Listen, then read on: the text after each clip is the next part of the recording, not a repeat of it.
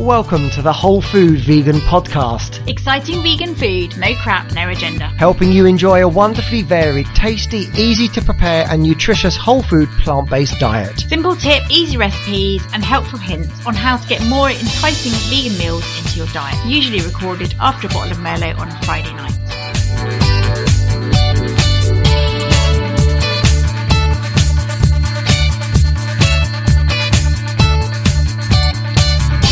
So, what we thought we would do this time is to do a podcast focused around Christmas.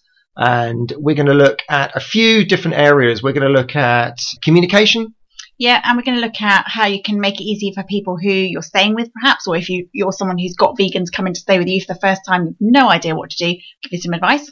Yep. We're going to look at main meals.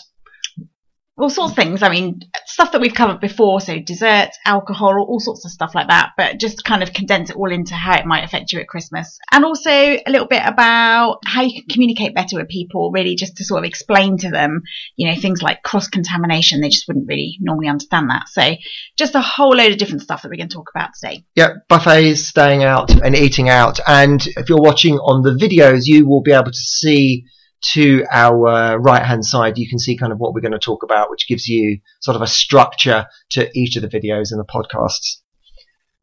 Sorry? That way. Yeah, to the, to, I know, I know. It's all, it's the first time we're using video on here, almost like left or right. It's all strange. Yeah. Uh, but yeah, it should be to our right as you are looking at the screen.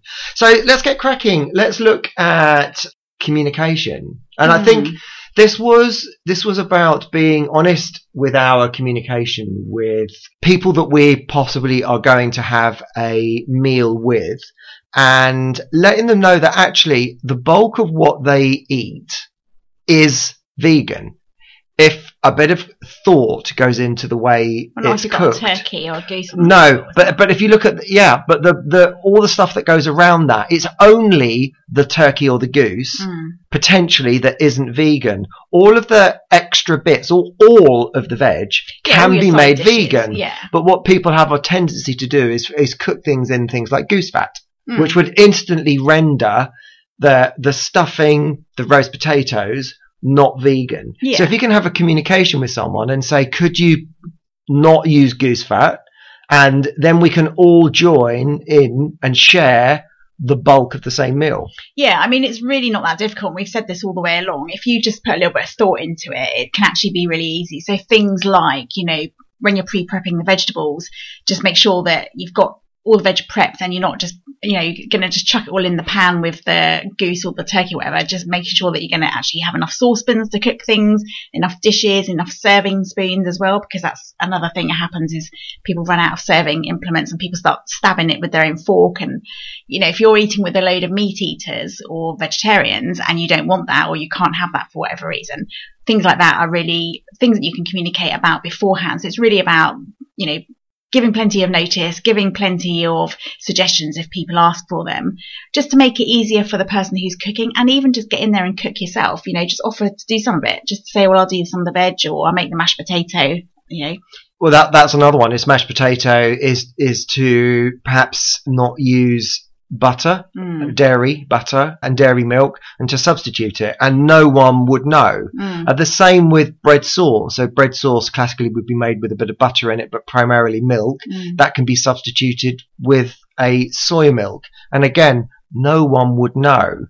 Making gravy, very often people will take the scrapings out the bottom bottom of the sort of the pan of the chicken or the goose, what turkey, whatever they've cooked, and drip that into the gravy. Ask them not to do that Yeah. and make sure that the gravy granules, if you use granules, are made are, are vegan. So there's it's some slight adjustments to the way people cook, and if you make people aware, they don't have to do separate roast potatoes, a separate bread sauce, a Mm. separate gravy, and then you're sharing a Christmas meal. You're sharing it together, Yeah. and it's just a few things that you can have separately and they can have separately. Yeah, and things like pigs in blankets, you know, traditional Christmas things that you wouldn't perhaps have at any other time of year. We've had a brilliant recipe that we can't find now, but it's a really good recipe for pigs in blankets, which is basically using mini sausages that you can either buy or make and wrapping them in carrot bacon. So that sounds a bit random, but you basically have very thin strips, mandolin strips of carrot, and you marinate it in a kind of smoky, bacony type marinade that you've made up with soy sauce, maple syrup, liquid smoke, paprika, that kind of thing. Just leave it in there to soak and then you can wrap it around your sausages, cocktail stick, hold it all together and cook them. Really, really nice. And, you know, a bit different and maybe sometimes it's good to be a bit different. That's the other thing is if you're having that conversation with people that you're going to be eating with, you're going to get all those questions. It always happens. You know, how are you going to manage without having bacon and, you know, how are you going to get enough protein? Look at last week's episode.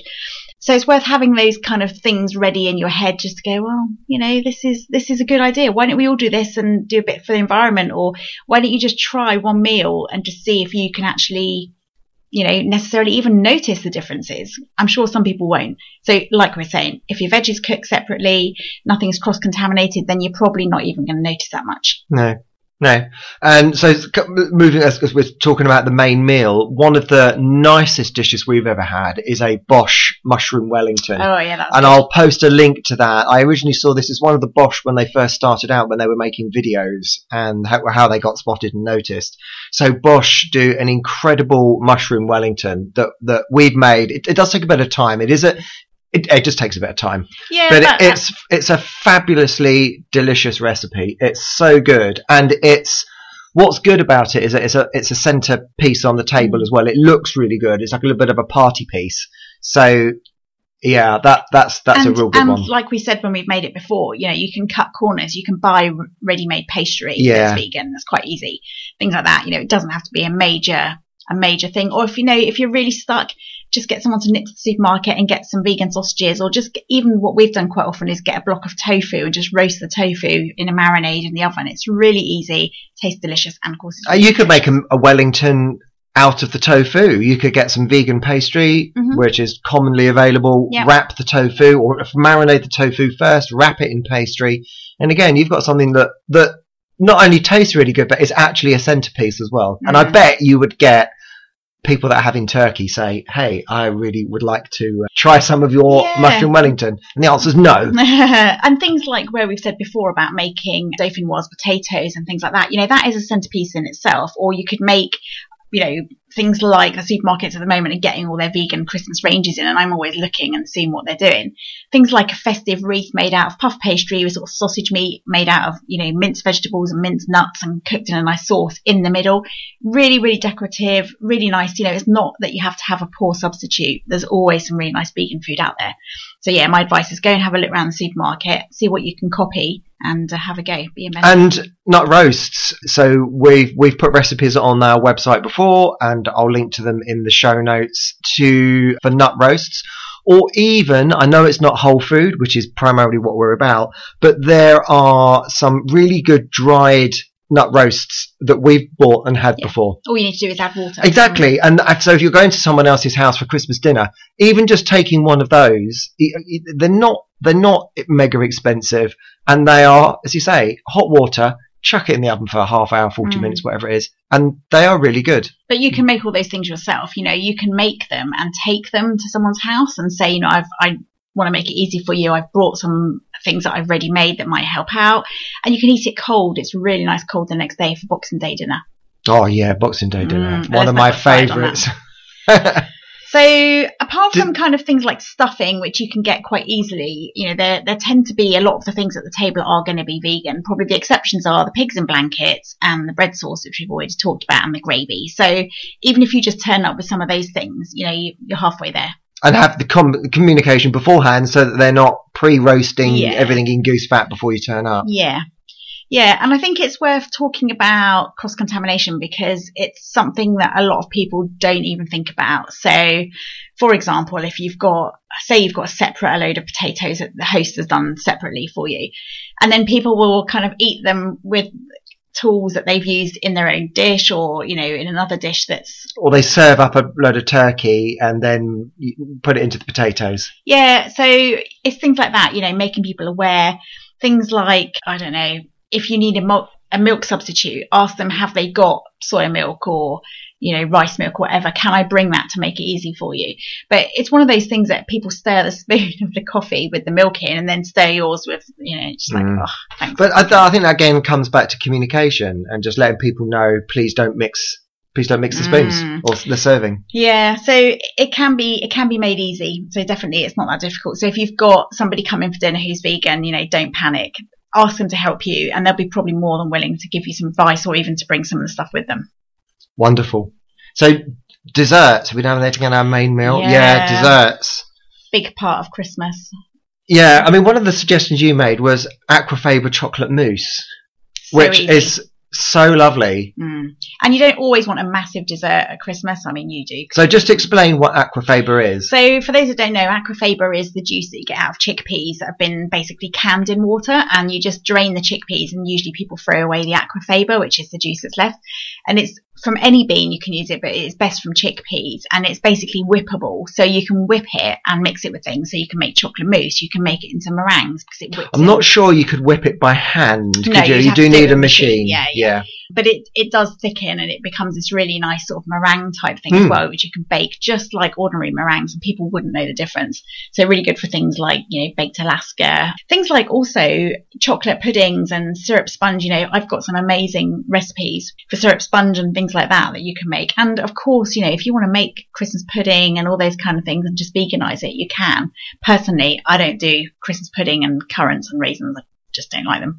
But chocolate cake, chocolate Yule log, definitely that's a big one on my list. And again, all the supermarkets this year are making them because they know that there's more vegans out there and people are doing it. So you don't have to buy a supermarket version. You might want to just to make life easy, but you can certainly make all those things yourself. And cheesecakes made with vegan spreadable cheese. Mm. Again, really easy Yeah. things that you can take. Yeah, yeah, really simple. I mean, you can, to be fair, now buy a lot of these things and have them mail ordered to you as well. So if you're really running short on time and you don't want to carry it, perhaps you've got to use public transport or you just haven't got enough facilities to carry it yourself, you can order those things and have them sent to people's houses, which is a bit bonkers, but it is possible. So are you telling me then that vegans don't have to have fruit salad? Oh my God, please don't get me started on that. no. And cheese and biscuits is another one, you know, coming to that. Cheese and biscuits, of course, you can make loads of vegan cheese, and we've told you some of these recipes. You can also buy cheese boards now that are vegan, so you can do a mail order from La Fauxmagerie, we, we talked about before. Mhm. But even your local supermarket will have a selection of cheeses. But it's the biscuits. So we've been caught out a couple of times, haven't we, with buying crackers, um, and they've got honey in. So I don't eat honey, and I, I have opened a packet of sort of selection box of biscuits. I've skimmed the back of the label to make sure there's no milk or eggs or anything like that, and got home and realised it's got honey in. Yeah. So the key thing about that for me is honey isn't an allergen, so it's not highlighted in bold, whereas milk and eggs are. So when I read a skim label in, in a supermarket and I just read the back of it, I, I, I don't look out for honey, which I should do. So that's exactly what's happened to us with crackers and things like that before. hmm Hmm. So alcohol. And we have done a whole episode on alcohol. And it does pop up quite often in this. It does podcast. in ours, yeah, it does. But so it's really to be aware if you're having wine around the di- the, the dinner table at Christmas, or perhaps a beer, that Mm. not all wine and beer is vegan, and beer does seem to be a bit better at labeling as to whether it's it's vegan or not. But because there are no industry standards, some of them label it as vegan, some of them are not. Yeah. And the thing that makes beer and ve- and wine non-vegan is they both use often uh, isinglass finings, which is made from the swim bladder Or of a, a sturgeon, or eggs. or, or milk is also used Mm. in wine, some of the red wines to clear it. Mm. So it is worth just checking with wherever you buy the wine from, just to make sure, 100% sure that it is vegan. And you know, if you're in doubt, just contact the manufacturer, look on their website and see. I mean, a lot of the big manufacturers now are labeling it, but also a lot of the smaller manufacturers are realizing it's a real niche industry and labeling it as well. So if you can't see it and it's not obvious, get in touch with them and ask them because the more people that ask, the more they will be aware of it. Yeah. Yeah. Okay. So we also have talked a little bit about buffet food, but I think it's worth going over that as well because we mentioned Boxing Day and that tends to be when a lot of people have buffets. Or it Mm. might be that you've been invited to someone's house for a Christmas drink and they've done some nibbles and things. So there's always loads of options that you can take for buffet food and for snacks and things like that. So very often again, you know, if you if you're short on time and you haven't got time to make it, go to supermarket and have a look. Things like you know pakoras and samosas and falafel and hummus, all those kind of things. They're all usually vegan by accident. Things like you know perhaps taking I don't know taking some really nice bread and some vegan cheese and then things that are really simple, you know, and crisps are generally okay, biscuits, that kind of stuff, but party food like nuts and you know, all sorts of things. You can even make things out of pastry and make little quiches if you want to. Sausage rolls, that's a big one. Again, just make some pastry, roll up some sausages, or if you haven't got any, just grind up some nuts and vegetables and cook it and put it in the middle and roll it up and cook it like that. Mm-hmm. Things like, you know, roulades and again, nut roasts, all those kind of things. Really simple stuff. Just, you know, what you'd normally eat at home, just take to someone's house. Yeah, and make sure everything that you take is clearly labelled, mm. and possibly take some extra labels in case the people that you've gone to, if you're visiting, haven't got any labels, and then you can label stuff as so that you know yeah. not to eat it. And again, going back to cross contamination, it's things like having enough utensils so that people have got a utensil in the dish that they don't need to cross contaminate it by picking it up with something that they've already picked up a sausage with or, you know, a slice of meat or something like that. Just make it really easy for people because most people don't think about it. You know what it's like when you had a couple of shandies. It's kind of all that stuff goes out the window. So make it easy for people who might not understand how important it is. Because what you don't want to do at a party or something like that is get into a whole conversation about why you're vegan and how awful it is, that I'm, that's not what I'm at a party for. So drink, food, having a good time. That's the kind of party you want. Definitely. So yeah, again, make it easy by the, if you're going to take some food, just, you know, make it really clearly labeled, make sure there's enough utensils and make sure, you know, even if there's other people going who've got dietary needs, sometimes what you can do is actually cover two bases. So say, you know, your friend is gluten free and you're vegan, just say, well, I'll bring something vegan and gluten free and then they can do the same, and you both end up with two different dishes. Mm, so. Mm. And offer to help shop, offer mm. to be mm. part of the process as well, help people because because uh, non-vegans are used to or often not used to shopping like a vegan does which is looking at and reading the labels of absolutely everything you pick up. Mm. So being part of the shopping process and, and just helping out, I think, is a good tip. Yeah, but I think, you know, again, going back to the whole food aspect of it, you're going to get a better nutritional balance if you actually cook the stuff yourself because very often if you go to a party where there is all pre-packaged food, it'll be very processed, probably quite low in nutrients. Yes, you'll get a fruit salad and yes, you'll get a bowl of salad and you might get some crudités and some hummus. But if you want actually something that's more nutritionally balanced, you want to make your own pasties or you want to make, you know, something a bit more extravagant, make it and take it so you know you're getting all the nutrients you need. Yeah. That's my advice. Yeah. Okay, so going on to staying at people's houses, we've already mentioned trying to make it easy for hosts. So people can go into a bit of a panic when they think there's a vegan coming to stay. What am I going to do? Again, you know, offer to help, offer to do some shopping, offer to take some stuff. Say, you know, what can I bring that you haven't got? And again, this is where people don't think about things like spread. So they might have, they know you don't take butter, but they might have sunflower spread that's got buttermilk in it. Yeah. So do you need to bring some margarine? Do you need to bring some soy milk? Do you need to bring some cashew cream or some coconut cream or something like that? You know, a box of ice cream. There's loads of stuff that you can do that's really helpful and take it and make it easier for both of you and all the other kind of sweet treats that you might want to have, biscuits, mm. chocolates. Oh yeah. Make sure you take the ones that are, you know, things like accidentally vegan things, mm. hobnobs, bourbon biscuits, uh, crisps. Yeah, crisps. all, all, all, all, accidentally vegan. Mm. And I think again, you know, the more people do it and the more it becomes norm, you're not going to get so much of that. Oh, why are you vegan? I can't stand all that. That's not what we're doing here. We're not trying to get people to be vegan. We're just eating a vegan diet because it's right for us. And very often people are willing to try stuff and it's a good opportunity to, you know, take extra and encourage people to give it a go. Yeah. But, you know, burst some of those myths about it and stereotypes that people have in their brain about it. Yeah. Yeah.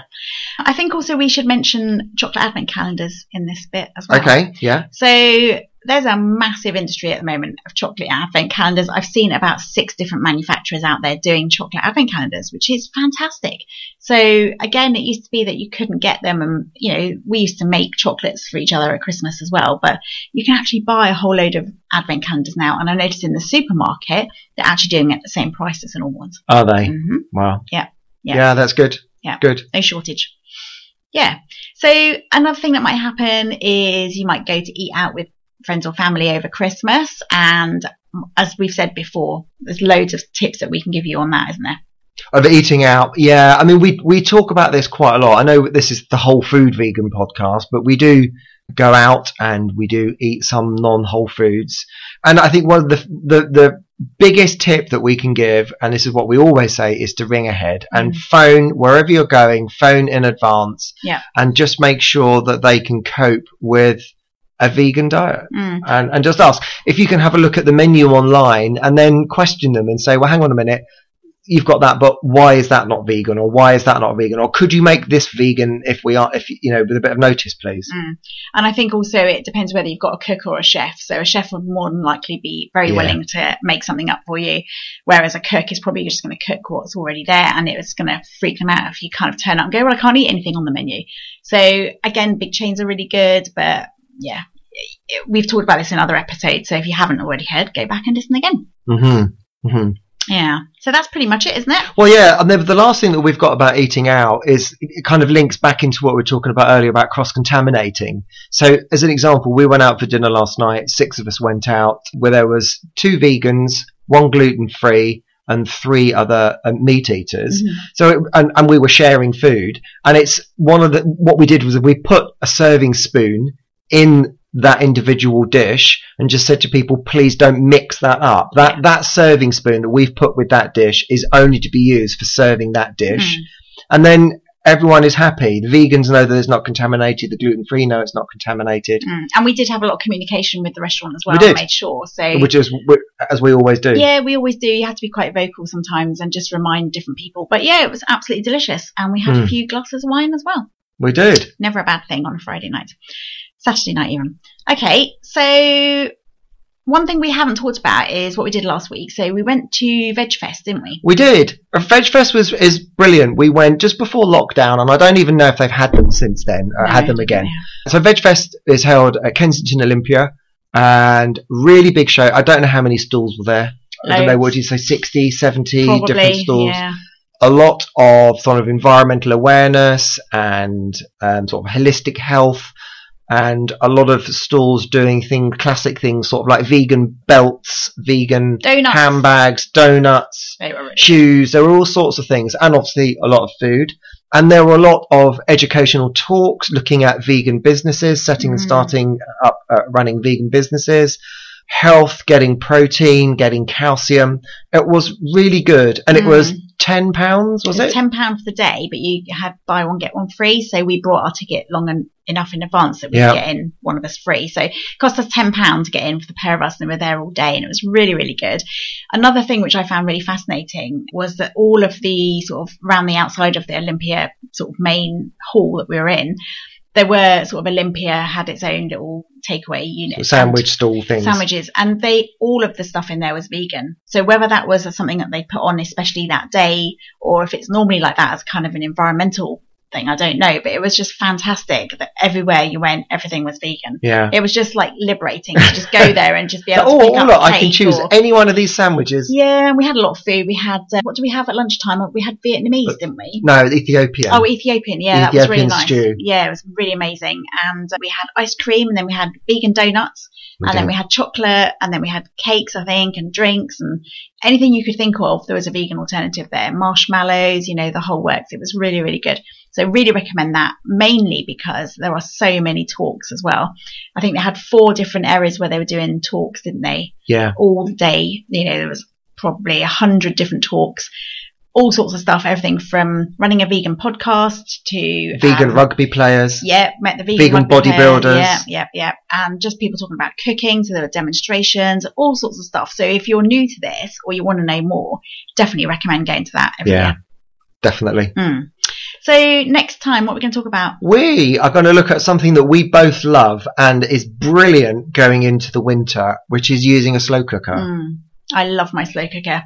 So you've got a massive family size one, haven't you? Yeah. And mine's a tiny. Well, no, it's a massive family size one, but it's usually enough for one. But my version of one. That's not how it's supposed to work. it's supposed to keep half of it for the next Oh, day. okay. Is that how? Oh, well. Yeah. that's it. But slow cookers, when people think slow cookers, they just think, oh, it's just chili or curry. But actually, you can do a lot with slow cooker. You can make soups in it. You can make desserts in it. You can make all sorts of stuff. Cakes, brownies. Yeah, I make potato. jacket potato quite a lot in slow cooker. That's really good because it's quite low on energy use. So yeah, so that's the subject next week or next time we do the podcast. It might not be next week. 'cause we've got a bit of a hectic week coming up.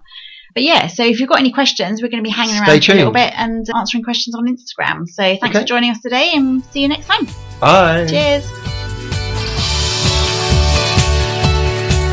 Thank you for listening. And if you have enjoyed this podcast, please remember to rate, review, and subscribe wherever you get your podcasts from. If you'd like to be featured on the show or to send us any comments, please email behealthy at govegan.online. See you soon.